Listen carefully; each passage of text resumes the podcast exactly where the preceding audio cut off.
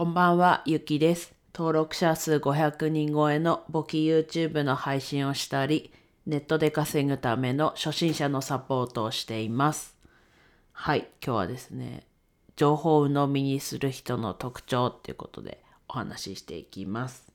はい、結論は騙されやすいっていうことですね。はい。まあね、これ別に今の時代だけじゃなく、いつの時代もね、情報を鵜呑みにする人は騙されます。はい。ね、こう言われるとわかるんですけど、ついね、こう、大なり小なり、やってしまいがちな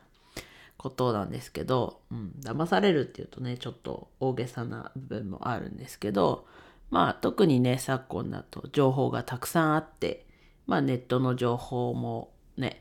こう、たくさんあって、まあ今までだったらテレビとか雑誌、新聞とか、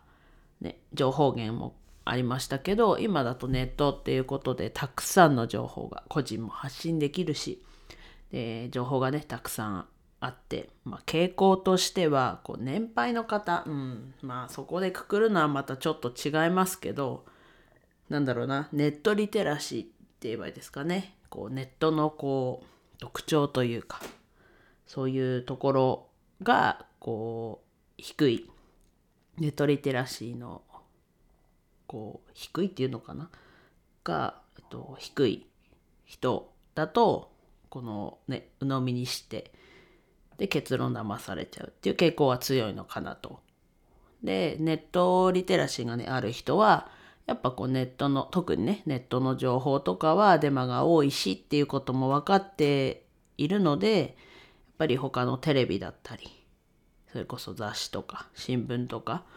まあ新聞はあんまりかもしれないですけどまあねこう事実をかいつまんでこう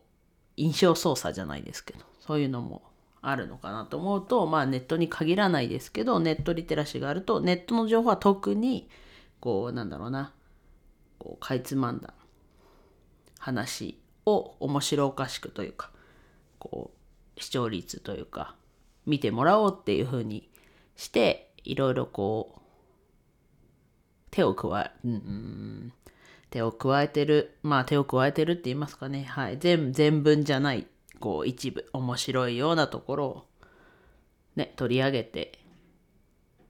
やってる傾向があるので情報としてはそういうことがあるよっていうのを知ってるとやっぱり新聞だったりテレビでもそういうなんかあれこれなんか変じゃないかなみたいないうふうに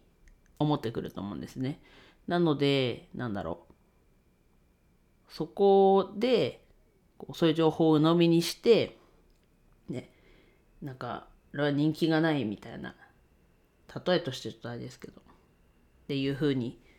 言いつつも実際どうだったのかっていう例えばそれをね人気がないって言ってる本人がね言ってたとしても本当にそれそうだったのっていうような話だったりそこをねちゃんと一時情報って言いますね。その元となる情報というか元の出来事というかそこをねちゃんとこうしっかり見極められるようにそれがこうどんどん伝わるとねいろいろこう事実がね最終的には真逆のこと言ってたりってありえるのでやっぱり鵜呑みにしないでそれそういう人たちをまあ詐欺師の人たちは狙ってるわけですよねなんかこう不安を煽ってね言葉巧みにいろいろ言ってくると思うんですけどそれを聞いた時にまずその情報を鵜呑みにししちゃうと騙される。ここで鵜呑みにしないで冷静になった時に、あれなんかおかしくない？っていう風になれると、かなりそこで運転の差かなと。なので、まあ、訓練じゃないですけど、まあネットニュースとか見た時に、これ、元の情報なんだろうっていう、そこって別にこの、騙される騙されないに限らず、やっぱりこう一時情報って大事だと思うんですね。で、それを見てこういう意見があったっていうのもだし、それを見て自分はどう思うかっていうふうに頭を使うね、こともできるので、やっぱりこうニュースを見て、疑ってみるじゃないですけど、一時情報を調べてみるとか、例えば。とか、まあ情報に限らず日々こう、ね、生活していく中で目にしたものでなんかこう気になるものがあればそれでこれはどういうからくりなんだろうとか、ね、例えばなんだろうなこれタダでプレゼントしてるけど怪しいんじゃないかってちょっと思いがちですけどじゃあなんでプレゼントしてるんだろうあこれ広めるための広告費としてプレゼントしてるんだなとかっていうのが分かればそれをねもしかしたら自分にも活かせるかもしれないしあそういうからくりねっていうことが分かれば無駄にこう逆に疑わなくもなるのかなと。仕組みが分かれば。っていうところにもつながるのでやっぱりこう自分の頭を使うってそれで考えるっていうのはやっぱり何事にも何事においてもね